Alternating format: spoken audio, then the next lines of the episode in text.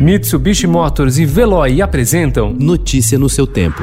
Na quarentena.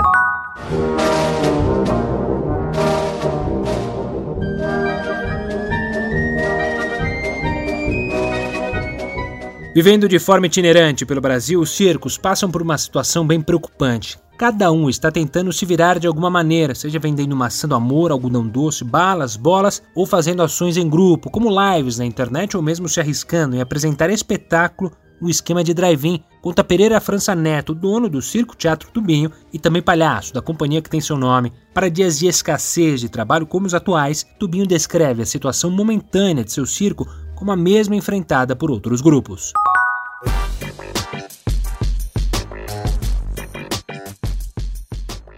O 51º Festival Internacional de Inverno de Campos do Jordão, que estava previsto originalmente para ocorrer em julho de 2020, será realizado entre os dias 2 e 31 de janeiro do ano que vem. O nome será mantido apesar da realização no verão, e o evento seguirá as linhas de programação do ano passado, com um eixo clássico e outro popular sinfônico, com a participação da Orquestra Jazz Sinfônica. O orçamento total previsto é de 5,6 milhões de reais. O festival em janeiro Não anula a realização de nova edição do evento, também em julho de 2021.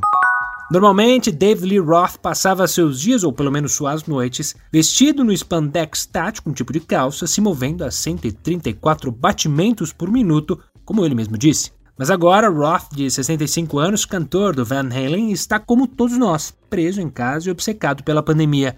Mas os últimos meses em quarentena levaram Roth a uma busca antiga, com um novo foco, Desde abril, ele vem preenchendo seus dias com desenhos sobre a Covid-19, que ele chama de quadrinhos. Depois, compartilha os trabalhos concluídos nos seus canais de rede social, um por semana. Chega! Vem! Vem! Quem não tem hora pra chegar em casa, dá um gritinho! Pode chegar, pode chegar, que a festa vai começar. Sabe aonde você tá? É no baile da Caicó. Ah!